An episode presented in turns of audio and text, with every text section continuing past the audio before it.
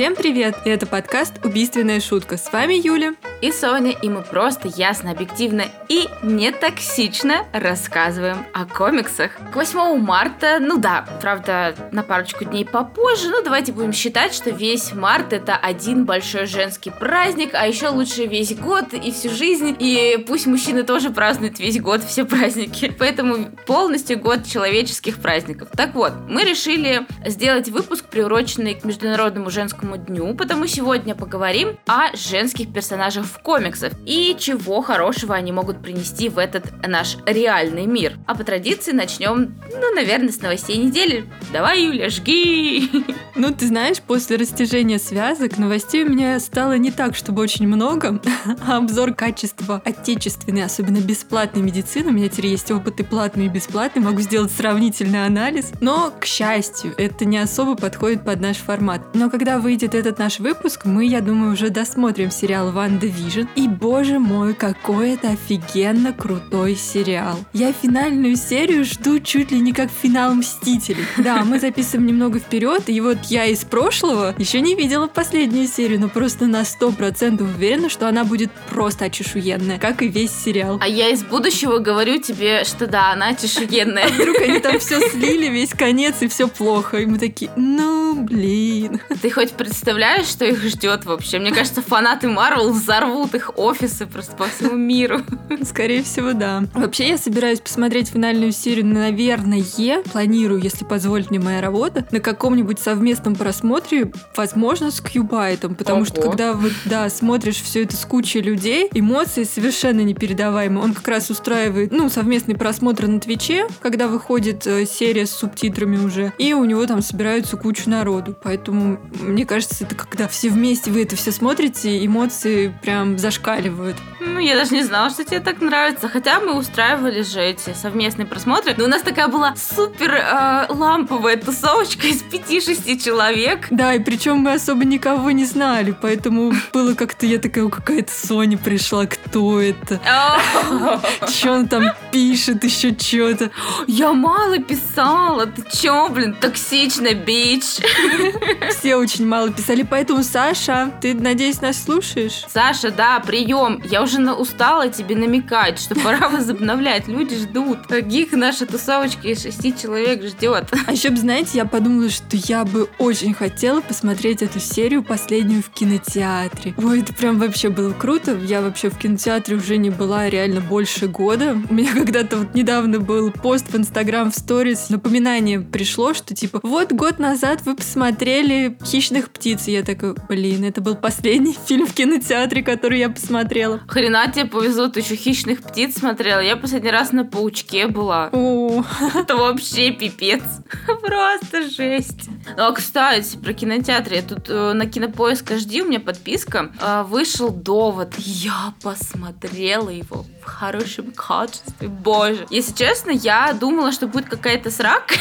Простите, пожалуйста. Хоть я Нолана очень люблю, но я думала, что слишком расчаражированный получится фильм. Типа, ой, ну, переоцененный там и типа все такое. И как бы люди писали некоторые, что не поняли ничего и смотрели потом по, по два-три раза, но я поняла все к концу фильма. Мне было все ясно и понятно, и мне правда очень понравилось. Мне там так понравился Паттисон, я вообще была в А-а-а. шоке. Очень клевый фильм. Я тоже не так давно, ну, видимо, у меня тоже подписка на Кинопоиск эйч ди, поэтому я тоже его не так давно посмотрела, и реально мне тоже понравился. Блин, классный. Я бы даже хотела, наверное, его посмотреть в кинотеатрах, но, видимо, теперь посмотрю только «Чёрную вдову». Вот ее я сто процентов не собираюсь пропускать. Самый прикол, знаешь, в чем? Что я как-то просто до крови в глазах, я как-то спорила со своим приятелем о том, что «Чёрная вдова» — это сериал должен быть. Понимаешь, насколько у меня... Как, просто я не знаю, что это было. Вирус кошачьей жопы или что. Просто я реально думала, что это сериал. А потом я такая, господи, как я вообще смотрела тизеры все эти. Ужас. Вообще, да, Марвел просто потрясающе умеет работать с эмоциями. Ты вот э, всю серию «ВандаВижн» смотришь, все с нарастающим и нарастающим интересом, и в конце реально не можешь поверить, что это все. Ну как, как? Ты еще готов еще часа три-четыре смотреть, не отрывайся, тут бац, и конец. Так что я под огромным-огромным впечатлением. Надеюсь, все-таки финал нас не разочарует, нам всем понравится и будет просто еще более эмоционально мозговзрывающе. Теперь совершенно точно буду смотреть «Сокола и Зимнего солдата». У меня были такие, знаете, сомнения, смотреть, не смотреть. Но это такие не самые мои любимые герои. Но теперь смотреть обязательно. И я очень-очень жду, когда же выйдет Локи. Вроде уже даже анонсировано, что он выйдет одиннадцатого июля или какого-то там. Вы обвели эту дату кружочком в своем календаре. Люди, подписаны хоть на один паблик с гиковский, они не пропустят. Там будет миллион раз напоминаний. Ну и ненавязчиво, скажем так, хотим а, напомнить о том, что теперь вы можете нас поддержать и закинуть подкасту добровольный донор, донат, донейшн, называйте как хотите, как вам нравится, который поможет обеспечить жизнедеятельность нашей убийственной шутки. Ссылка на сервис для доната есть во всех наших соцсетях. Донейшн может быть и пятьдесят рублей, и сто, и, и миллион. Да нет, чуть-чуть, там есть порог десять тысяч. Нам все равно будет очень-очень приятно. Если у вас нет возможности сделать такой нам приятный подарочек, то мы все прекрасно понимаем. Благодарны за то, что слушаете нас и рассказываете о нас своим друзьям и знакомым. Спасибо! Раз уж у нас сегодня полный Girl Power, то в рубрике «Утренняя почта» мы хотим рассказать о Нате. Да-да, Нойз. Ната Сергеева, художник-иллюстратор из Москвы. С детства она увлекается литературой, кино и, конечно же, комиксами. Сейчас Ната работает над собственным проектом «Соль Земли», который, правда, пока нигде нельзя увидеть. В ноябре две тысячи двадцатого года она являлась одним из организаторов онлайн-фестиваля Comics Gang в Инстаграме, в котором мы, кстати, с Юлей тоже принимали активное участие и даже рассказывали в одном из прямых эфиров о том, как делать подкаст. Ната очень классно рисует, постоянно устраивает творческую движуху, потому ищите в анонсе этого выпуска ссылку на ее Инстаграм, если вам тоже все это интересно. А еще она делает обзоры на комиксы, книги не часто, зато так, что сразу хочется бежать и покупать. Вероятно, многие люди, идентифицирующие себя с мужчиной, когда услышали, что выпуск про девчонок, сразу прошли мимо, но если вы все-таки слушаете нас сейчас, то сразу хочу отметить важную вещь. Этот выпуск будет интересен не только тем, кто родился девочкой или чувствует себя девочкой, но и тем, кто просто восхищается тем, насколько чертовски крутыми могут быть девчонки. И обещаю, никакого мужененавистничества и только экологичная фемповестка. Ну что, погнали! Так, эм, даже не знаю, с какой бы мне героини сегодня начать, у меня много, они все классные. Ну, давайте пусть это будет Капитан Марвел, ну или, как я ее постоянно называю, Капитанша Марвел. Это вот не из-за того, что, типа, я хочу ее офеминистировать тут э, и все такое, а потому что Капитанов Марвел как бы вообще три в истории комиксов, как минимум, да, это вот то, что, скажем так, самые известные. Поэтому при словосочетании Капитан Марвел у меня сразу вырисовывается образ Шазам, который как раз-таки звался Капитаном Марвелом, или тот самый Марвел, который был первым Капитаном Марвелом в Марвел. И, короче, сегодня, чтобы не путаться, я буду иногда называть ее Капитаншу Марвел, но это не потому, что я там хочу ее как-то принизить, или возвеличить, или оженственить, или еще что-нибудь, а просто мне так удобно и прикольно. Так что потерпите. А вообще, говоря о феминитивах, если честно, хоть русский язык говорит нам о том, что все-таки это не очень-то и правильно, и я, в принципе, в какой-то степени, конечно, согласна, и некоторые феминитивы мне режут слух, например, там, психологиня, гинекологиня, мне не нравятся эти феминитивы, и я вольна их не использовать. Ну, например, такие феминитивы, как авторка, блогерка, партнерка, мне очень нравятся. Вот. А мне гинекологиня тоже нравится, психологиня. А еще обожаю просто ментесса. О,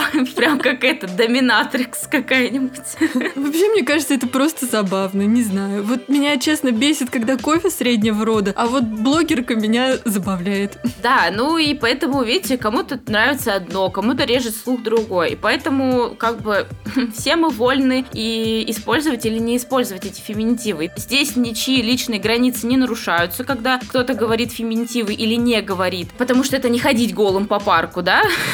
Ну, ходить голым по парку тоже норм, если ты никого не задеваешь. Если ты ходишь себе по собственному парку и ходи, пожалуйста, чё? По собственному, я это по общественному, это все-таки правонарушение. Тут ничьи личные границы не, не задеваются, когда кто-то пишет феминитивы, поэтому э, я считаю, что кому нравится, пусть использует, кому не нравится, тот может не использовать, это нормально. Так вот, вы когда-нибудь видели маленькую девочку, которая бежит так быстро, что спотыкается? Но буквально за миг, за долю секунды до того, как мир схватит ее, за это крошечное мгновение она успевает отбросить все свои сомнения и страхи. И взлетает. В этот миг каждая девочка взлетает, и я хочу снова почувствовать, каково это. Словно ворваться на машине в пустынное поле, чтобы выяснить, насколько она сможет разогнаться. Я хочу познать свой предел, и, быть может, если я взлечу достаточно высоко, то смогу обернуться и посмотреть на мир, и увидеть, на своем ли я месте. Это цитата из серии комиксов «Капитан Марвел» две тысячи четырнадцатого года, который принадлежит Кэрол Денверс, она же Капитан Марвел. Летчик Ас, Огненный Кулак и Леди Босс.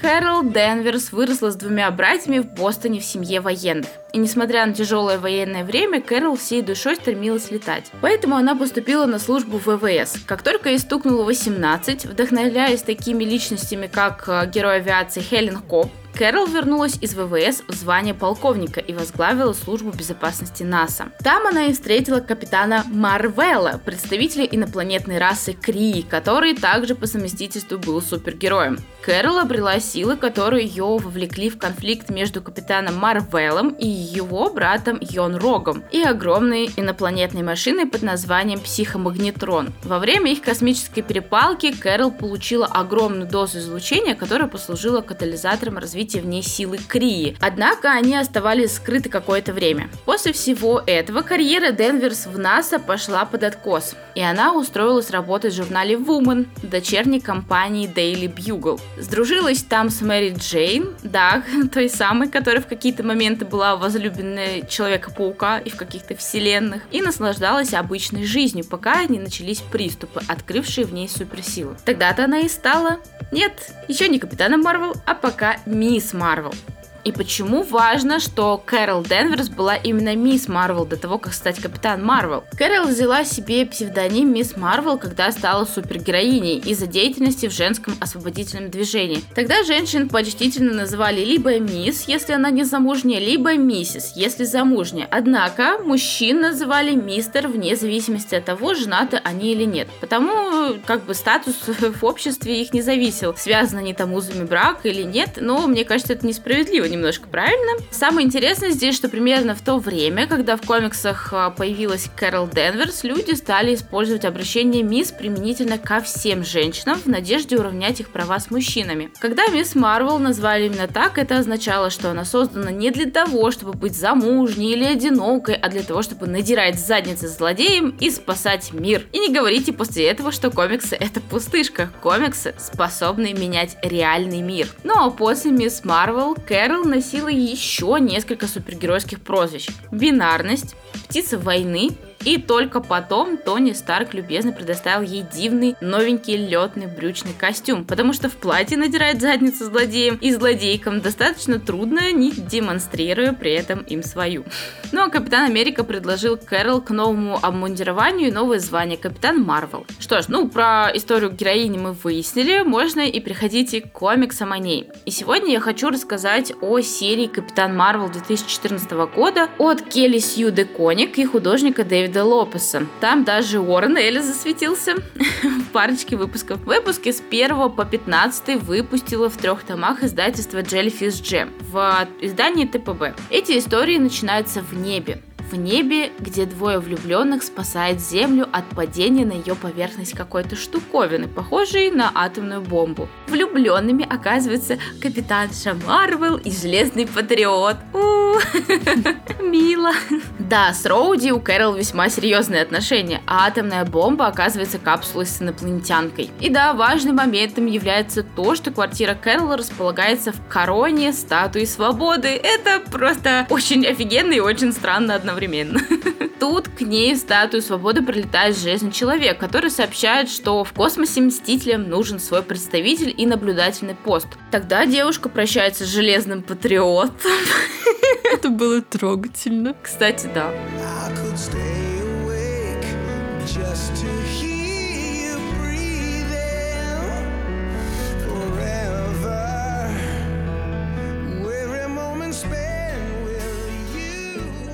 Да, есть, в общем, в комиксе такой милый моментик, что они на вечеринке, там потом вышли на воздух, и такие там ля-ля, пу-пу. Это очень, да, очень мило. Вообще, если честно, я ожидала, что там будет побольше романтических штучек, но они вот только в самом первом томе, а потом все. Потом она улетела в космос. Да, бороздить пространство. А все потому, что космос ее очень манит. Учитывая, откуда у нее силы, это не, абсолютно не странно. На корабле с капитан Шей Марвел летит инопланетянка в капсуле и Чуи, кошка Кэрол, которая каким-то образом пробралась на борт. И тут у меня вопрос, почему в фильме Чуи стала гусей? Кстати, и вообще, Юля, как тебе фильм? Вообще про кота, действительно, про кошку, простите, действительно забавно получилось, но реально, я специально проверила, это не особенность русского перевода, потому что в оригинале ее тоже зовут Гус. И, кстати, ее исполнил двенадцатилетний кот-актер Реджи. Он играет кошку в большинстве сцен, кроме того, у него было несколько дублеров на случай, если он устанет. Плюс на площадке были и трио кошек-каскадеров Арчи, Гонзо и Рица. Забавно, что, по словам режиссеров, они ничего не ждали от Реджи, потому что имеют достаточно опыта работы с кошками, чтобы понимать, они не будут делать то, что вам хочется. О, это точно. Однако кот оказался отличным актером и был даже более управляемым, чем некоторые люди-актеры. А вообще я фильм очень-очень люблю. Вот насколько я не люблю фильм про чудо-женщину, так, настолько меня вдохновляет Капитан Марвел. Во-первых, там просто идеальный саундтрек.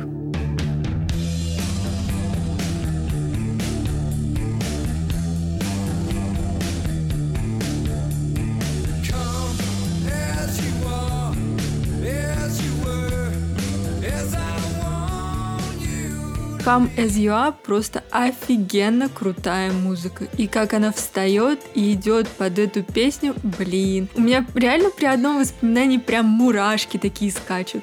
А во-вторых, для меня это просто идеальный герой. Я очень люблю вот все эти ставки из ее детства. Как она падала, но поднималась всегда и всегда. И вот мне кажется, это самое важное. Все ошибаются, поначалу падают, но потом не все поднимаются и продолжают. И вот если тебе даже в детстве хватало сил встать и идти, и делать то, что тебе нравится, даже если остальные в тебя не верят, это круто.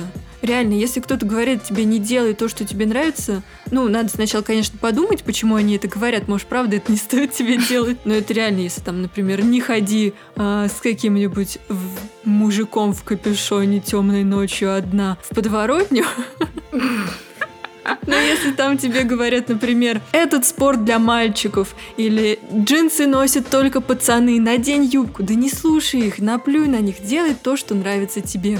Вау, вау, вау, вау. Я не могу сказать, что я сейчас в шоке, но это было, правда, неожиданно. Я не думала, что тебе настолько нравится этот фильм. Так круто. Это, блин, реально круто, потому что обычно слышишь только понос в сторону фильма Капитана Марвела от всех. Да, я знаю. А мне прям очень нравится. Вот, я... Я не могу сказать, что я прям настолько вдохновляюсь этим фильмом, но мне тоже он показался вполне даже очень. Единственное, у меня есть вопросики к самой Бри Ларсон и ее высокомерному поведению, но Но именно к самому фильму как-то, не знаю, мне понравился, вот, по крайней мере, Сэмюэль Л. Джексон и Гуся всех вывезли точно. Это много очень таких смешных моментов, и вообще, в принципе, сам фильм важен для всей киновселенной Марвел, потому что, извините меня, дальше Капитан Марвел играет тоже немаленькую роль. Опять же, в той же самых последних Мстителях. Ну и потом. Но я не поняла, какого хрена, если Капитан Марвел такая суперсильная, там, одним ударом может разбивать корабли на части. Это почему она Таноса не уничтожила? Почему?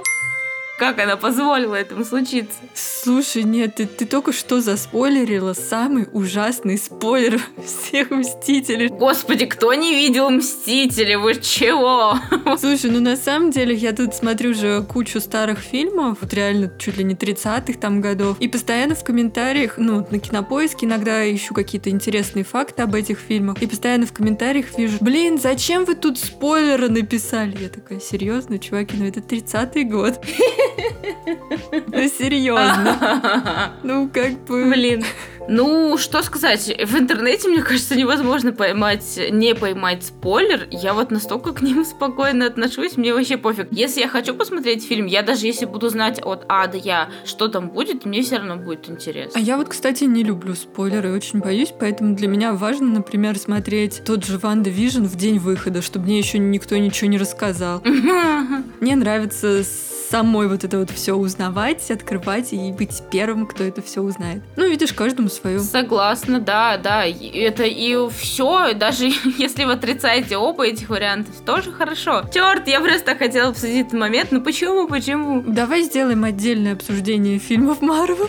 Я их пересмотрю опять в очередной раз.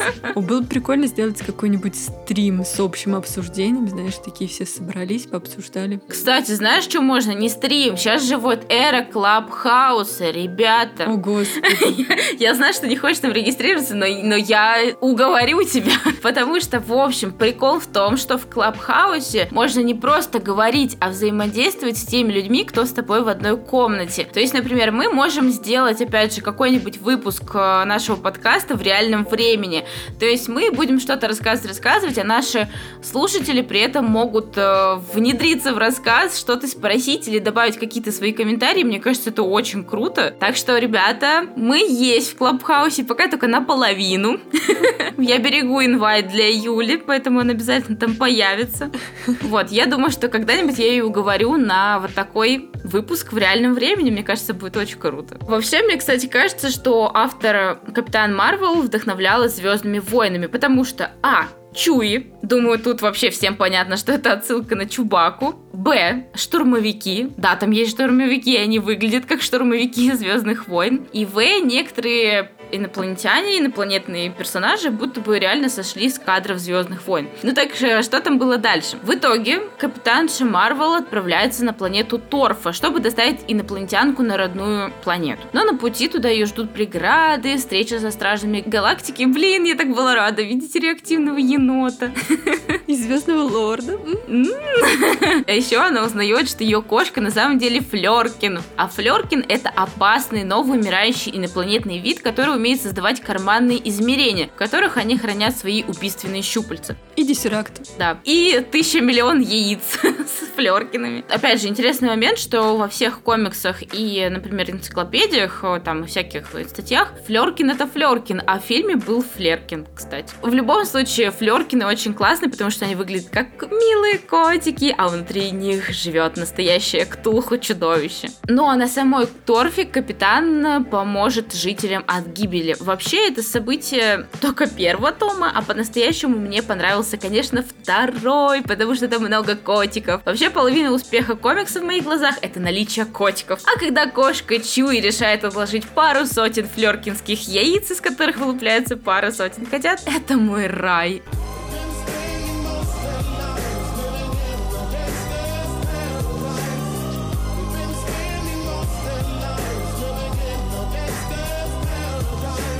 Да, и вообще, конечно, второй том получился очень такой юморной, легкий, динамичный, и там есть даже эпизод, где Кэрол на двадцать четыре часа возвращается на Землю в Рождество. Ну, правда, там немножко грустно, но вот сама атмосфера Рождества очень прикольная. А в третьем томе Кэрол снова бороздит космос, спасает Чуи, потому что Флеркины это редкий вид, и за ним все очень охотятся. И решает инопланетные проблемы. В целом, у меня осталось очень-очень приятное впечатление об истории и о рисунке, хотя он такой, ну, очень комиксный, очень марвеловский, такой обычный, но очень органичный. Только, конечно, поначалу было немножко сложно ориентироваться в персонажах, потому что мои познания о комиксной вселенной Марвел не так глубоки, как, например, в Одиссее, как хотелось бы, но после того, как я прочитала больше о самом персонаже, мне стало намного легче ориентироваться. Да, я, кстати, тоже читала, ну, как вы уже, наверное, поняли по моим комментариям, что я тоже читала эту серию, мне тоже очень понравилось. Особенно мне порадовали встречи со старыми знакомыми, но вот, кстати, рисунок мне тоже показался немного слишком простой, хотя и, правда, приятным. Я сегодня тоже хочу рассказать о героине из вселенной Марвел, подружке, кстати, как Капитана Марвел, и это будет Джессика Джонс. Говорят, что все рождаются героями, но если ты дашь слабину, жизнь доведет тебя до грани злодейства. Проблема в том, что ты не всегда знаешь, где проходит эта грань. Может, этого достаточно, чтобы мир считал меня героем? Может, если я буду работать долго и усердно, я смогу обмануть себя? Джессика Кэмпбелл Джонс Кейдж, персонаж комиксов издательства Marvel Comics, и была создана Майклом Гайдесом и Брайаном Майклом Бендисом и впервые появилась в первом выпуске комиксов «Элиас», вышедшем в ноябре две тысячи первого года, ну то есть практически совсем недавно. Джессика Кэмпбелл училась в школе вместе с Питером Паркером. С Питером у нее даже была определенная симпатия. Вообще, конечно, кто не хотел Питера Паркера, вы мне назовите, пожалуйста. Как раз Джессика с родителями и братом ехали в Disney World, и она с братом всю дорогу ругались. В какой-то момент ее отец не выдержал, отвлекся от э, дороги, и тогда их машина выскочила навстречку и врезалась в армейский грузовик, который перевозил, ну, как, конечно, какую-то радиоактивную штуку. Других машин по дорогам Америки-то и не ездит. Все родные Джессики погибли, а вот она выжила, но пала в кому. Пришла в себя уже в больнице и суперспособностями. Она стала более сильной, более неуязвимой и могла теперь летать. Так как она потеряла семью, ее отправили в детский дом, но быстро, да, достаточно ее удочерили а, Джонсы, и их фамилию она как раз себе и потом и взяла. Она вернулась в ту же школу и сошлась с Питером Паркером. Вообще, у них была такая интересная симпатия, потому что у, у него тоже не было родителей, и как-то Джонс всегда думала, что Паркер ее жалеет. Свои силы она решила использовать, когда увидела, как Человек-паук борется с песочным человеком прямо в их классе. И вот тогда она решила, что будет тоже супергероиней и творить добро. Она взяла супергеройское прозвище, надела костюм, но вот особых сил каких-то прям супер крутых у нее никогда не было. Ну да, она немного более сильная, более непробиваемая. И за это, кстати, ее очень часто недооценивали как враги, так и союзники. Кстати, первое прозвище у нее было «Самоцвет» или «Сокровище». У нас, кстати, встречаются оба перевода. И была она, ну, такой, знаете, посредственной супергероиней, пока не решила вмешаться в драку в ресторане. Казалось бы, ну, что такого особенного может быть в обычной драке? Только то, что ее устроил Килгрейв. Килгрейв, или Пурпурный Человек, достаточно давний враг Дэрдевила. Он появился еще в тысяча девятьсот шестьдесят четвёртом году, и у него весьма занятные способности. Структура ДНК Килгрейва была изменена таким образом, что он приобрел суперспособность выделять такие особые феромоны, которые передаются через дыхание и впитываются в кожу людей. И это позволяет контролировать их действия. Эта способность действует до тех пор, пока жертва слышит его голос, а также пока Килгрейв находится рядом с ней. Когда он отдаляется, количество феромонов постепенно уменьшается, уменьшается, уменьшается, и жертва начинает постепенно осознавать свои поступки. Но потом он возвращается и опять переключается вот этот тумблер подчинения Килгрейву. И это реально вот очень многих сводит с ума. Вот только люди с исключительной прям силой воли или с какой-то необычной психикой могут противостоять этому эффекту. Килгрейв может контролировать сознание сразу кучу людей одновременно и управлять их поведением против их воли.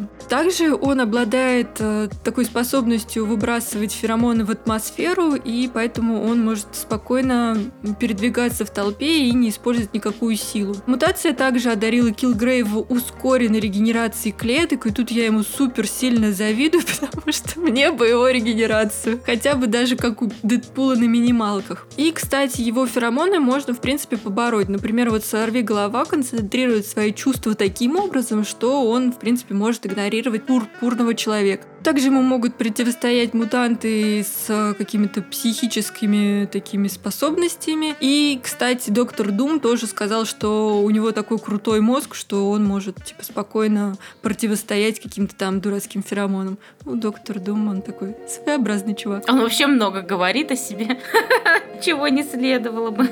Но Джессика не обладала концентрацией Сорвиголовы и, конечно же, попала под его влияние. Несколько месяцев она помогала Пурпурному Человеку и уже практически не могла отличить реальность от вымысла, и у нее реально ехала крыша, а когда она поднадоела Килгрейву, то он решил отправить ее убить Дэрдевила и почему-то в особняк Мстителей. Ну, такой очень логичный ход. Но Джонс немножечко ошиблась и напала на Алую Ведьму. Конечно, это так легко перепутать, ну, красный и красный, но за который которую тут же вступились Вижен и Железный Человек. Вижен, кстати, в тот момент был мужем Алой Ведьмы. Довольно забавно, потому что как будто реально Алой Ведьме нужна их защита. Ага. Джессике пришлось бы совсем не сладко, но ее спасла Капитан Марвел. А после этого у Джессики начались серьезные проблемы с психикой, и она повесила свой супергеройский плащ на крючок и открыла детективное агентство. Ты частный сыщик? Просто подзаработать пытаюсь. Бухло стоит денег чаще всего. Но до этого она, кстати, еще недолго успела побыть рыцаркой. Или как будет рыцарь-женщина? Рыцарша? Простите. Женщина-рыцарь? Рыцарка. Мне нравится рыцарка, потому что это смешно. Класс! В это же время она познакомилась с Люком Кейджем, который супергерой Power Man, и он как раз получил свои силы, когда принимал участие в повторном суперсолдатском эксперименте при помощи специальной сыворотки, и благодаря этому он стал неуязвимым к любым физическим воздействиям, кроме, конечно же, адамантиевых повреждений. Ну, в общем, с Росомахой ему лучше не встречаться. Да пошли. С Джессикой Джонс они сначала стали друзьями, а потом и поженились. Правда, до свадьбы с Люком Джессика встречалась со Скоттом Лэнгдом, это который Человек-муравей. А от Люка у нее родилась дочь Даниэла. Я бы вообще с удовольствием рассказала бы вам о серии «Элиас», которую хотела прочитать, но, увы, первый том куда-то подевался из продажи. А читать комиксы в электронке мне прям супер не хочется, потому что они мне нравятся тогда меньше. И поэтому я надеюсь, все-таки «Элиас» найдется, и я вам о нем обязательно расскажу. Например, если мы будем делать отдельный выпуск про Бендиса. Не хочешь? А я не знаю. Хочешь, давай. Посмотрим. Хочу, хочу. Я никак не могу определиться со своим отношением к нему, потому что какой-то он очень неоднозначный. Но сегодня я расскажу вам про два других комикса с Джессикой Джонс в главной роли. Итак, первый — это Джессика Джонс, «Слепое пятно», Келли Томпсон, мать Юлиса и Марсио Такара. И, конечно, если вы хотите начать знакомство с Джессикой Джонс, в принципе, лучше начинать с Элиаса, но того, что я вам рассказала только что, в принципе, хватит для первого знакомства, и можно уже и «Слепое пятно» начинать читать. И, кстати, не могу не упомянуть, пока не забыла, про сериал я рассказывать не буду, потому что посмотрела первые полсерии, но это, знаете, типичные Юля и сериалы. О, да, крутой сериал, надо посмотреть, все, до свидания. Я вообще поражаюсь, как я уже восьмую серию «ВандаВижн» посмотрела. Просто у тебя тут преобладает желание не получить спойлеры, мне кажется. Да, наверное. В любом случае я сделаю все. Но мне кажется, «ВандаВижн» вообще исключение во всех смыслах, потому что, опять же, я человек, который не любит смотреть то, что выходит, и еще не вышло полностью. И вот то, что у всех на слуху, ну такая «ВандаВижн», ха-ха, смотрю. Смотрю срочно. Итак, «Слепое пятно» начинается с того, что Джессика сидит в каком-то темном месте, связанная. И нет, это не ролевые игры. Это мы понимаем, когда переносимся на какое-то время назад и попадаем просто в идеально начинающуюся субботу. Она прогуливается с мужем и дочерью в парке перед работой, практически счастлива. Ну а потом приходит в свое детективное агентство и обнаруживает труп. Тут же ее задерживает полиция по подозрению в убийстве. Оказывается, что это не просто незнакомая убитая девушка, а ее бывшая клиентка, которой Джонс когда-то не смогла помочь. Завязка тут очень крутая, сюжет развивается динамично, интересно, держит напряжение. Джессика начинает свое расследование, и все реально было очень-очень интересно до момента с развязкой, потому что она какая-то, ну, неубедительная, что ли. И вот этот момент что-то мне прям не очень понравился. Но при этом, в целом, комикс мне реально понравился, и в первую очередь благодаря очень-очень живой героине. И еще потому, что в нем появляется очень много других героев Марвел. Также хочу отметить весьма находчивый графический стиль. Джессика — детектив, и весь комикс повествование идет от первого лица. Мы прям видим ее мысли, много ее глазами, и когда появляются, например, какие-то новые персонажи, они обычно показаны полный рост, и поверх изображения добавлены как будто полароидные снимки с подписями. Например, у Тора было великолепный вид, великолепный пресс, весь такой великолепный. Это очень забавно. Ну и реально какие-то подсказки, которые она находит, интересно смотреть. Там, например, у кого-то м-м, выглядывает татуировка, или ну, на какие-то моменты ты можешь не обратить сначала внимания, а вот эти полароидные снимки как бы акцентируют на то, что нужно обратить внимание в первую очередь. Еще в комиксе очень много шуточек, и при этом они реально смешные. Авторы здесь не боятся посмеяться и над собой, и над другими комиксами. В общем, такая забавная история получается, но вот развязка меня как-то немного расстроила. Зато в конце этого комикса мы становимся свидетелями свидетелем подготовки ко дню рождения дочери Джессики. Там все происходит прям реально супер мило и забавно. Появляется там и женщина Халк, и как раз Тор, и даже злодей не хочет портить праздник. Все идет чудесно, пока с прогулки не возвращается Даниэла пурпурного цвета.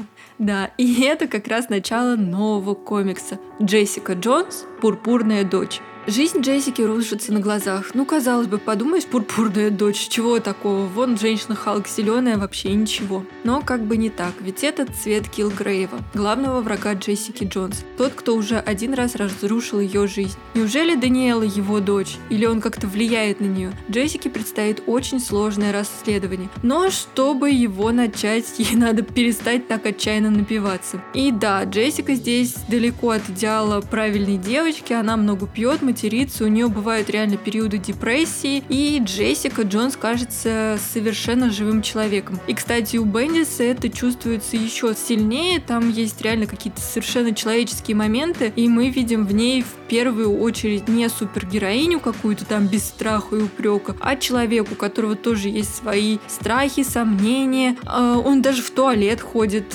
потому что это живой человек, а не какой-то идеальный образ.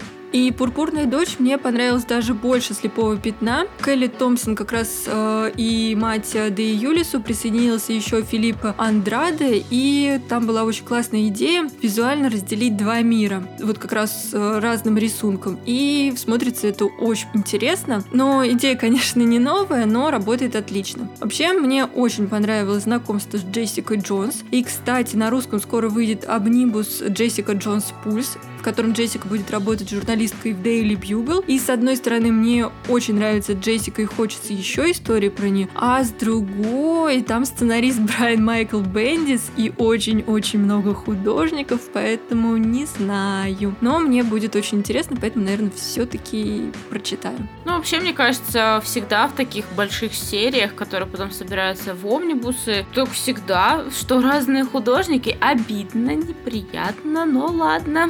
Ты знаешь, например, вот э, в том же «Зеленом фонаре», о котором мы рассказывали в прошлом выпуске, если не слушали, послушайте, было интересно. Несмотря на то, что это не наш любимый герой, но там было интересно реально. Там вот, кстати, меняются тоже художники, но плюс-минус у них какой-то достаточно похожий стиль. И нет такого, что ты знаешь сначала рисунок э, гиперреалистичный, а потом бац, мультяшный, ни с чего. Когда бац, мультяшный, есть этому объяснение, это круто. А когда просто меняются так художники, скачут, и очень скачет стиль, это как-то, ну, такое себе.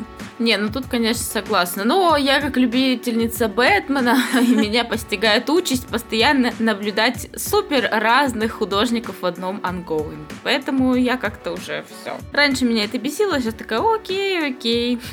Ну и вообще, если Юлю очень вдохновляет Капитан Марвел и Гвен Паук, то моя любимица среди всех женских супергероинь, конечно же, Чудо-женщина. Ну и небезызвестная Галь Гадот приложила к этому немало усилий. Я очень люблю фильмы с участием а, Чудо-женщины, и даже последний, который тысяча девятьсот восемьдесят четыре, меня не особо расстроил, как-нибудь его даже пересмотрю. В общем, Чудо-женщина. Умная, как Афина, сильная, как Геркулес, проворная, как Гермес и красивая, как Афродита. Все это о Чудо-женщине, дочери Зевса. Кроме того, она бог войны, королева амазонок и одна из основателей Лиги Справедливости. Проведя детство в тренировках и изучении искусств войны на Тимискире, она отправилась в страну смертных как посол мира и стала могущественной союзницей Супермена. Диана следует строгому моральному кодексу, который запрещает ей убивать людей. Ее цель – добиться гармонии между мужчинами и женщинами, но она прекрасно знает, какой долгий путь придется пройти, чтобы ее достигнуть. И вот, кстати, за то, что Чудо-женщина как раз-таки такое связующее звено между женщинами и мужчинами, и чаще всего в комиксах про нее нет какого-то, ну если это не Грант Моррисон, конечно, нет какого-то унижения мужчин и восхваления женщин, да, вот если только не в начале пути, понятно, что амазонки как бы живут по такому принципу, принципу, да, но Чудо-женщина, она другая. Она как раз-таки хотела вырваться из всего этого мира, потому что она понимала, что за пределами райского острова этой Темискиры есть еще другой мир, и что все люди, они тоже по-своему интересны, не только женщины классные, вау, огонь, но и мужчины тоже очень могут быть мудрыми, сильными, классными, добрыми, не знаю, и всякими крутыми и так далее. И вот мне это как раз-таки нравится в Чудо-женщине. Вообще у нее есть несколько таких классных артефактов, которыми она постоянно пользуется. Например... Лассо правды. Да, например, лассо правды. Лассо правды э, создано из пояса богини земли Геи. Кто бы ни был пойман в сверкающую петлю, расскажет всю правду. А еще с помощью него она может общаться с теми, кто не понимает ее язык, и понимать их. Тоже очень, кстати, клевая фишка. Ну, это не во всех комиксах, но все же, часто такое бывает. А еще лассо правды неразрушимо. Также у нее есть браслеты. Браслеты Чудо-женщины были выкованы из фрагментов эгиды, щита Афины. Они неразрушимые и обеспечивают защиту, а также служат средоточием силы. С их помощью Диана может создавать оружие и испускать молнии Зевса. Ну, а Темискира, то место, которое еще называют кто-то Фемискиры, например, как в комиксах Грега Рака, про который я вам расскажу, и как, например, где-то еще его называют райский остров. Амазонки были созданы тысячелетия назад богинями Олимпа, объединившими силы, чтобы дать новую жизнь женщинам, убитым мужчинами. После того, как их первое селение было уничтожено Геркулесом, воительницы перебрались на скрытый от посторонних глаз остров, где стали хранительницами ящика Пандоры. Про Чудо-женщину очень много комиксов, но сегодня хочется поговорить о чем-то более свежем, и хочу рассказать о серии «Ребёс Чудо-женщина» под авторством Грега Рака. И здесь вот как раз-таки нелюбимая Юлей ситуация, потому что над всеми книгами работают разные художники, я даже не буду их называть, потому что их, их очень много, да, у них сложные фамилии, поэтому простите. В общем, это очень крутая серия, я прочитала в ней пока только две книги, всего там есть пять на русском языке, и в принципе, по-моему, больше нету, мне кажется, она не продолжалась эта серия. Так вот, две книги я прочитала и купила их, скажем так, по рекомендациям, потому что все говорили, это вау, класс, отвал башки, но я, которую прочитала Кикитею, опять же, за авторством Грега Рака, такая, ну, я что-то очень сомневаюсь.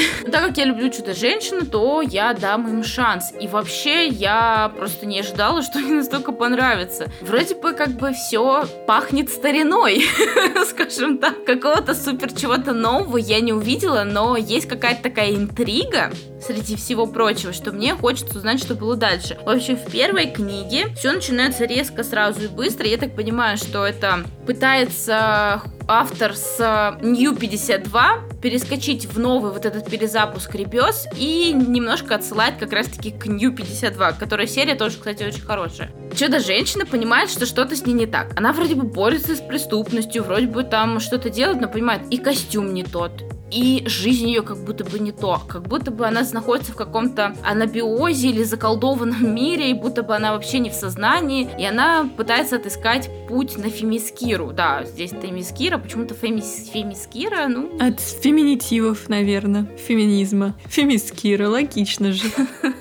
Ну, давайте смиримся с этим. И, в общем-то, она не может отыскать путь домой. И она не понимает, если раньше она просто хотела домой, она туда попадала. Тут она хочет домой, но не может попасть. Она понимает, что что-то не так, и обращается к своей давней заклятой врагине Гепарде. В общем, она обращается к Гепарде за тем, чтобы та помогла ей отыскать этот путь. Потому что Гепарда — это никто иная, как Минерва, которая доктор Минерва, которая очень классная, очень крутая ученая, и она много чего знает как раз-таки про вот эти всякие там греческие легенды и Фемискиру, Темискиру, и вообще про амазонок она очень много знает, потому что изучала эту тему. Также здесь помимо ее давнего врага появляется ее давняя любовь.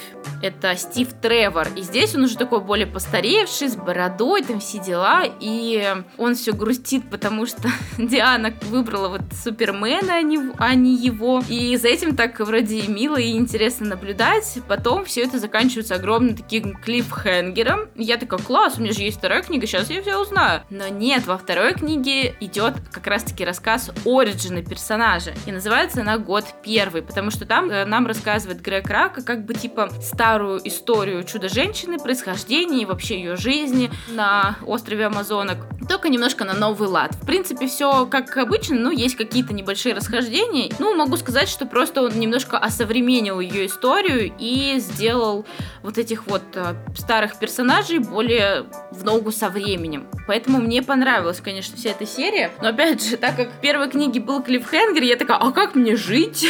Где мне узнать? В общем, подруга мне такая, я высылаю срочно тебе третью книгу в подарок. В общем, я, она мне пришла, но только сегодня, поэтому, простите, я не успела ее прочитать. Побежишь сейчас сквозь снег опять? Да, сто процентов, потому что мне хочется знать, что было дальше. Вообще, серия классная. Я говорю, что там вроде бы как бы ничего такого особо нового нет, но при этом, если вы вообще первый раз берете за Чудо-женщину, это будет отличным началом, как ни странно. То есть не, не стоит начинать с тех комиксов, которые были первыми про нее написаны, а как раз-таки с него, потому что все это выполнено в современных локациях, современным бэкграундом, при этом как-то все это четко, классно и понятно, и нет вот этого вот, как скажем, каких-то вот, как, например, того же Гранта Моррисона, каких-то таких спорных моментов, от которых просто хочется плакать. Всяких там фэтшейминг, какой-то ярый феминизм безграничный и все прочее, уничижение мужчин. Такого там нет. Там, наоборот, все как-то так написано, что приятно читать и хочется узнавать все дальше и дальше эту историю. Поэтому рекомендацион. Окей. Okay. Я вообще сегодня собиралась рассказать о Гвен Паук, потому что очень ее люблю. Но с ней столько всего надо рассказывать. А еще я подумала, что, конечно, супергероини это круто, но есть еще и обычные девушки, которые ничуть не меньше, а иногда даже больше заслуживают титул супер. Поэтому расскажу сегодня о совершенно удивительном комиксе «Пируэт». И это не просто комикс, это автобиография Тилли Уолден. Как я могу описать эту книгу? Все детство я участвовала в соревнованиях по фигурному катанию. И я написала об этом книгу. Вот. В ней много описаний тяжелых подъемов по утрам и подростков. Пишет о ней сама автор. Но в нем есть намного больше, чем просто тяжелые подъемы по утрам. Это очень сильная вещь, и в первую очередь она о взрослении, любви и поиске себя. В России этот комикс, конечно же, вышел с маркировкой восемнадцать плюс, но это, вот знаете, сто процентов подростковая история. А восемнадцать плюс у нас, конечно же, ставится всем историям, где герои как бы не той ориентации, не той у меня в жирных-жирных кавычках. Потому что, не знаю, когда-нибудь в этой стране вообще поймут, что не бывает той или не той ориентация. Что невозможно пропагандировать, например, рыжий цвет волос, потому что с ним ты рождаешься, и это как бы неплохо, так же, как и не рыжий цвет цвет волос, и блондины, и брюнеты, и... Ну ладно, не будем об этом, потому что меня это реально подбешивает несколько. Но, кстати, вот в принципе ничего, кроме того, что главная героиня относится к ЛГБТ, да, но при этом она ничего там не пропагандирует и ни к чему не призывает. Здесь никаких нет ни сцен насилия, мата, жестокости, ничего такого. Вот действительно только из-за этого восемнадцать плюс. Тилли Уолден родилась в тысяча девятьсот девяносто шестом году в Остине, штат Техас. С раннего детства она профессионально занималась фигурным катанием, но решила завершить карьеру в шестнадцать лет. Еще в школе Тилли начала публиковать короткие веб-комиксы, что подвигло ее как раз поступить в Центр анимации в Вермонте. Тогда Тилли заметила издательство Avery Hill Publishing и предложила выпустить несколько книг. Но публикация автобиографического комикса «Пируэт», принесшего Тилли как раз премию Айснера и звание самой молодой обладательницы этой престижной награды, она выпустила несколько книг, которые были высоко оценены в профессиональной среде. На первый взгляд повествование может показаться немного монотонным, но за каким-то показным спокойствием стоят очень глубокие искренние чувства и переживания. Вообще, мне понравилось то, что автор не носится с читателем и, знаете, не старается все ему расшивать и донести, при этом оставляет очень много подвешенных вопросов, и все эти переживания будут знакомы реально любому подростку и всем тем, кто когда-либо был подростком. Мы знакомимся с Тилли, когда ей двенадцать лет. Перед нами немного замкнутая и очень-очень одинокая девочка. Ее одиночество только усиливается, когда родители решают переехать в другой город. В новой школе ей сложно подружиться с другими подростками, да и на занятиях фигурным катанием девочки не особо хотят ее принимать к себе. Перед нами м- не цельная какая-то история от начала и до конца, вот знаете, где одно за другое следует четко, а такое немного фрагментарное повествование, и каждая глава называется элементом из фигурного катания, раскрывает она о новой, ну нет, не проблеме, наверное, но о каком-то вызове. Винт — новый город, флип — новая влюбленность, спираль — соревнования. Эти эпизоды кажутся вырванными из жизни, в них нет такой прям четкой последовательности, то есть вот это тут закончилось, тут же новое началось, и все вот друг за другом четко и ясно. Но, честно, этого и не надо. Ты погружаешься буквально в эту историю целиком. И Тилли Уолден потрясающе точно удается передавать все-все эмоции, все чувства, которые испытывает героиня. И ты чувствуешь ее одиночество, боль, неуверенность, радость, моменты счастья и снова одиночество, непонимание, влюбленность, обиду. И вот несмотря на то, что кажется вся эта история такая какая-то незавершенная, эта история очень-очень ярко отзывается. И совсем не обязательно знать все прям досконально и во всем разобраться. У Тилли очень много вопросов, но постепенно отвечая на них, она сама находит свое место в мире. Учится быть самой. И пусть это ужасно сложный путь, но только так, только ты сам сможешь как-то за себя все это решить. На меня вообще очень большое впечатление произвело то, как Тилли в какой-то момент решает э, ложиться спать прямо в тренировочном костюме и лежать без одеяла под кондиционером, чтобы было не так холодно выходить на лед по утрам. И вот знаете, это вот реально какое-то настолько погружающее в себя чувство, ты ей сочувствуешь просто на сто процентов. И то, что вот этот момент, когда она это делает, это работает, ох, знаете, физически чувствуешь, как она устала и как ей холодно. И хочется вот реально ты ее подбодрить, как-то обнять ее. Она все детство занималась фигурным катанием, и чтобы вот попасть на тренировку, ей практически каждый день приходилось вставать в четыре утра и ехать на этот каток. И это реально физически изматывает. При этом тренировки, школа, уроки, занятия виолончелью. Это же столько всего, что времени на что-то другое практически не остается. Но при этом она подросток, она хочет также общаться с друзьями, хочет посмотреть сериал, почитать книжку, встретиться с кем-то. Она хочет какой-то обычной жизни. И реально ты чувствуешь ее просто вот колоссальное одиночество, вот какие-то моменты. И то, что ее родители не всегда поддерживают, это прям какой-то безумно грустный момент. У меня на сто процентов возникла эмоция, что мне очень-очень хочется ее поддержать. Поехать вместе с ней на выступление, если ее родителям не до этого. Как-то обнять ее, буквально быть с ней рядом. И знаете, это просто фантастические, конечно, чувства. От графического романа я реально такого не всегда ожидаешь, потому что настолько сопереживание чувства возникает,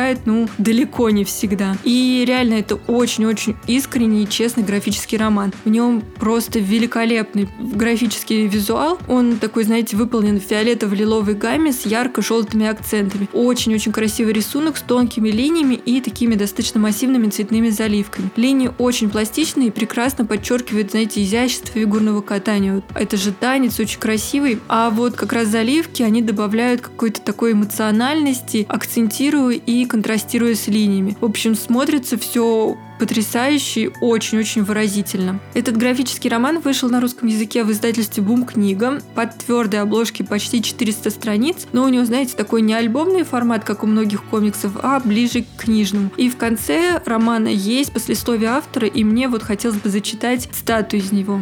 Люди часто спрашивают меня, о чем на самом деле эта книга. И я по-прежнему отвечаю о фигурном катании, в основном потому, что это наиболее простой ответ. Но вопрос, о чем на самом деле эта книга, необычайно важен. Я отношусь к тем авторам, которым достаточно создать книгу с вопросами без ответов. Так что, если вы не боитесь сами находить ответы, в первую очередь себе, то я реально вам очень советую эту книгу. Пусть вам не смущает ее достаточно большой объем, она какая-то такая достаточно лаконичная и читается, можно сказать, что быстро, но иногда ее хочется отложить и немного подумать. Вот у «Бум-книги», кстати, очень много таких графических историй, которые сложно прочитать за один раз. От них иногда хочется как бы оторваться и немного погрузиться в себя, вспомнить, там, например, свое детство или какие-то свои события. Не знаю, можно сказать, что у них какой-то такой психологический эффект даже есть. Но мне пируэт реально очень-очень понравился. Мне даже по рассказу твоему уже откликнулся этот пируэт, потому что я была как раз-таки тот ребенок, который ходил на все возможные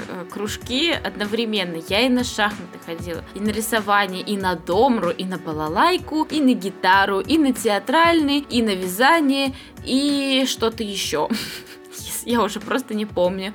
И все это было просто одновременно. Я с одного кружка бежала на другой, потом школа, потом опять какие-то кружки. Все это продолжалось несколько лет, и я вот настолько перенасытилась вот этим всем, что сейчас... Просто я ничего не хочу в этой жизни. И это огромный, просто огромный минус и огромное упущение тех родителей, которые позволяют этому случиться, потому что ребенок настолько все переутруждается, что он потом в своей жизни просто понимает, что теперь я хочу отдыхать. Просто всю жизнь и ничего не делать. Я считаю, что да, это реально очень жизненная история. Если честно, раньше я на нее так просто поглядывала, то сейчас я такая, м-м, надо почитать, это интересно. Вообще, как вы знаете, мое сердце больше тяготеет к ди си. А если не знаете, то здравствуйте, я Соня. Я амбассадор ди си на районе, как я люблю говорить. А моя соведущая Юля, и она больше топит за Марвел. Ну, вообще, мы обе очень любим альтернативные комиксы. И вот, когда у Камильфо вышла очередная новинка от Марвел, Человек-паук и Черная кошка, зло, что творят мужчины, у меня вообще ни, ни один просто мускул на лице не дрогнул. Я покупать вообще ничего этого не хотела. И даже, ну, знают, что как бы сам Кевин Смит приложил руку к сценарию, я не планировала это покупать. Но тут, короче, мой друг Дима своим красочным рассказом, что там происходило в комиксе, так заинтриговал, что, в общем, собственно, вот сегодня он у меня на столе рекомендаций. Кевина Смита вы можете знать по роли молчаливого Боба и по его очень узнаваемо скандальным сценариям в комиксах. Взять того же Бэтмена Какофония. В этой истории Джокер представлен как любитель расплачиваться с долгами собственной задницей. И тут я вообще не преувеличиваю. И смотреть при любом случае на причиндалы Бэтмена.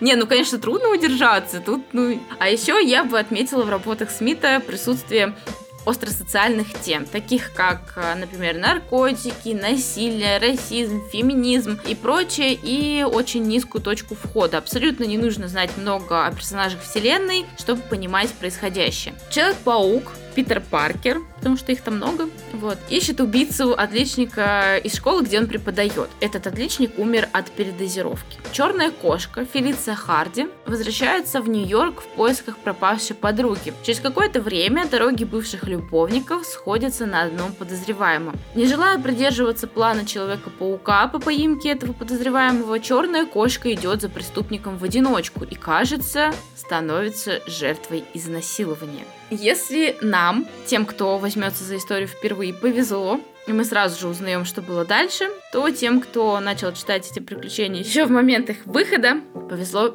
чуть меньше, потому что им пришлось ждать продолжения аж несколько лет. От трех до пяти я точно не помню. И как с иронией написано в самом комиксе, и вряд ли оно того стоило. Но если честно, на мой взгляд, все-таки стоило, потому что в продолжении появляется сорвиголова в очень таком непривычном амплуа, и раскрывается история с этим насилием. Ну а рисунок Терри Додсона сам по себе, конечно, стоит внимания и приносит огромное удовольствие, потому что он такой, ну прям... очень интересный, очень красивый. Он вроде простой, но хочется смотреть на персонажей. А еще мне очень понравилось, что автор уделил внимание культуре согласия в сексе. Что, когда, например, один из участников говорит «нет», даже когда вы уже сняли трусы, разделись и прочее, а второй все равно продолжает, то это как бы вообще-то является насилием. А вообще это, конечно, хоть и красивый, но очень эмоционально сложный и тяжелый комикс, который не просто так относит отметку восемнадцать плюс, и поэтому, если вас очень триггерит тема насилия, наркотиков, абьюза и вот таких вот вещей, то, конечно же, я вам не рекомендую. А всем остальным, кому интересна эта тема, и не просто интересно, потому что «О, класс, люблю, когда насилуют людей», а в таком ракурсе, что, например, хочется посмотреть на этот мир с разных сторон и понять, что мир — это не только какие-то там красивая природа, там выходные в парке, где бегают голые мужики из начала нашего выпуска. Да. которые нарушают личные границы других людей. А еще и какие-то вот такие вот страшные вещи. Просто понять, что действительно это бывает, это существует, и это есть вокруг нас. Просто мы либо не хотим этого замечать, либо просто нам это не встречалось в жизни. Вот кому просто интересно, вот именно с такой стороны, то, конечно же, да, мне кажется, вам понравится. И вообще, вот опять же, вот эти всякие штуки типа согласия в сексе и прочее, мне понравилось, что автор реально уделил им внимание.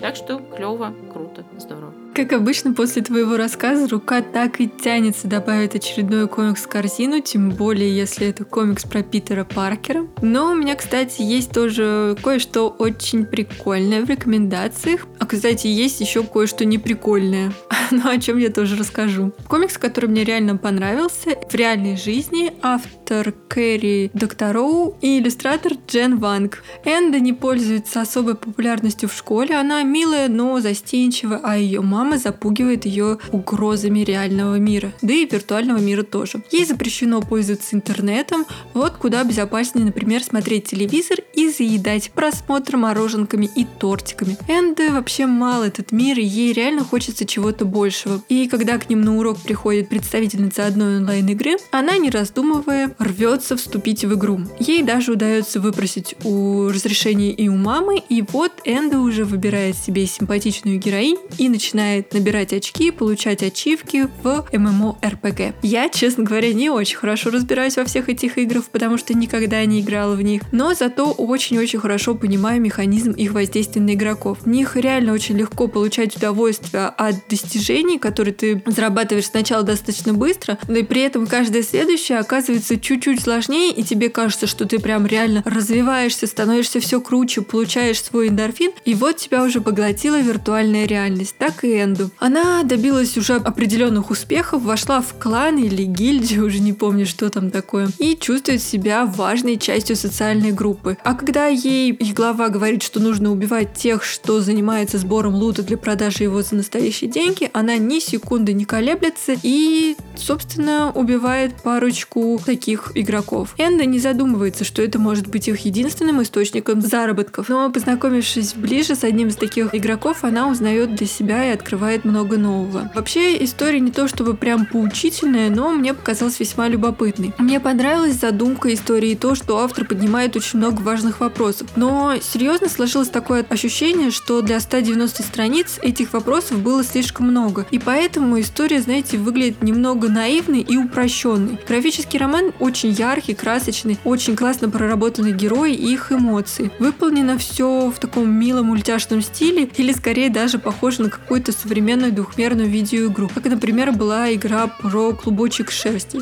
Хотя нет, игра, кстати, была красивее. В принципе, у меня сложилось достаточно такое положительное впечатление от в реальной жизни, но прям говорить, что это гениальный мастрит, я не смогу. Это реально увлекательно, мило, персонажи интересны, они э, претерпевают своеобразное развитие, но достаточно упрощенное. Ну а я завершаю свои рекомендации книгой, которая помогала мне готовиться к сегодняшнему выпуску и вообще является оплотом такой настоящей женской силы, ну в кавычках, конечно, и это энциклопедия Marvel Girl Power. шестьдесят пять супергероинь вселенной Marvel, которые изменили мир. Да, хоть это и энциклопедия, но с ней точно не придется скучать. Она не ведет вас в катарсис или уныние, а простым языком, с остроумными шуточками, замечаниями и прочим погрузит в мир супергероинь Марвел. И уверяю вас, если с самого начала вы поймаете волну удовольствия от этой книги, то будете не в силах оторваться до самого конца. И честно, я вообще не ожидала такого впечатления от нее, и хоть и слышала много положительных отзывов, но у меня даже порой реально, и просто без шуток, пробегали мурашки по коже от того, насколько же девчонки могут быть крутыми. И при чтении я все время забывала, что речь идет все-таки о вымышленных супергероинях, а не о реальных персонажах. Было ощущение, что каждая из этих девушек существовала и смогла каждая по-своему перевернуть мир. Формат книги достаточно простой. На одной странице мы видим очень красивый портрет героини. Под красивым я имею в виду, что она выполнена в каком-то очень таком необычном, завораживающем стиле, и вообще было трудно определить, чем пользовалась Элли Элис Джан, когда писала их, такое чувство, как будто есть какие-то художественные маркеры, и работа мастихином, и пастель, и всякие-всякие прочие. Ну, в общем, да, там что-то такое интересное намешанное, но это очень круто. А на следующих трех страницах после портрета идет такой краткий и очень интересный экскурс в жизнь героини. Периодически появляются также странички с короткими описаниями герл-команд, герл-напарниц и герл-питомцев. А, например, про счастливчика, он же пицца-пёс. Он помесь золотистого ретривера. Соколиный глаз нашел этого беззаботного шалуна на улицах Бруклина. У счастливчика всего один глаз, но это значит лишь то, что он всегда задорно подмигивает. Он идеально подходит соколиному глазу своей страстью к пицце. Кажется, он черепашкам бы тоже подошел. И готовностью хорошенько оттянуться, даже если дела идут не очень. Он большой любитель всяких вкусняшек, долгих поездок на машине с высунутым языком и, конечно же, чесания за ухом. А это что, про меня писали? И, кстати, судя по По слитым фоточкам со съемок, счастливчик появится и в сериале Marvel «Соколиный глаз», где наш любимый старина Клинт Бартон передает свои навыки и костюм подопечной Кейт Бишоп. Да, я тоже очень-очень на это надеюсь. Там прям он такой классный, обожаю собачек. Ну вот, кстати, этот сериал я точно жду, как и Локи. В общем, книга очень-очень крутая. Там есть, например, какие-то такие интересные факты про супергероинь, которые я, может быть, и не узнала, если бы я не прочитала, потому что я не читала все-все комиксы Marvel. Ну и, конечно же, всегда приятно освежить в памяти какие-то моменты. А еще именно здесь я поняла, насколько же кинематографическая вселенная Marvel отличается от комикса. Например, mm-hmm. в комиксах Джейн Фостер была медсестрой, а не астрофизиком. И, кстати, комиксы про Тора женщину очень клевые. Блин, я так хочу их почитать, надо все-таки это, купить их срочно. Все, у нас опять, у нас опять пополнился список а, покупок. Класс! Хотя наверняка, конечно, многие знают, что там все это отличается и чем, но я просто еще не допиралась до этих комиксов и очень хочу их почитать, потому что тут, я не знаю, я от всех слышала, что они классные и всем они очень нравятся. А книга это просто класс, мастрит и вообще, я не знаю, как подарок себе или кому-то другому, просто огонь. Согласна, это просто потрясающая книга, и благодаря Соне и нашим подписчикам у меня она тоже теперь есть. Блин, спасибо, спасибо, спасибо, спасибо вам огромное. Просто не передать, как я этому рада, и это действительно меня супер поддержало. Спасибо, вы просто самые лучшие, люблю вас всех. Спасибо. Ну, а комикс, о котором я расскажу напоследок, мне не так как раз особо и понравился. Не исключено, что это произошло потому, что читала я его в очереди в поликлинике, а это что-то вроде отдельного круга ада. Вообще, он очень даже тематический, даже вдвойне. О. Он, во-первых, про женщину, причем про очень сильную и независимую личность. А во-вторых, она еще и во время Первой мировой войны собирала рентгеномобили и учила женщин применять рентген. А я за последнее время стала обладателем нескольких прекрасных снимков своего внутреннего, богатого внутреннего мира, сделанных с помощью рентгена. И речь пойдет о комиксе Мари Кюри «Радиоактивность». Этот маленький комикс выходил в серии «Великие ученые» в комиксах от издательства Бомбора. И вот реально Мари Кюри бесспорно выдающийся ученый, но из этого комикса мы вряд ли об этом узнаем. А вообще он реально очень маленький и какой-то совершенно несодержательный. Он написан в нарочито таком, знаете, примитивно-мультяшном стиле и не сказать, чтобы особо красивый, но забавный. При этом какие-то основные события ее жизни поданы весьма и весьма какими-то такими широкими мазками и не вызывают никакого эмоционального отклика. А еще меня, знаете, что удивило? Мы практически ничего не узнаем о ее жизни, как она попала во Францию или что-то такое. Но, например, узнаем обязательно, нам говорят о том, что в Польше запрещали изучать польскую историю. Виноваты во всем ужасные-ужасные русские. И серьезно, вот это вот прям мне...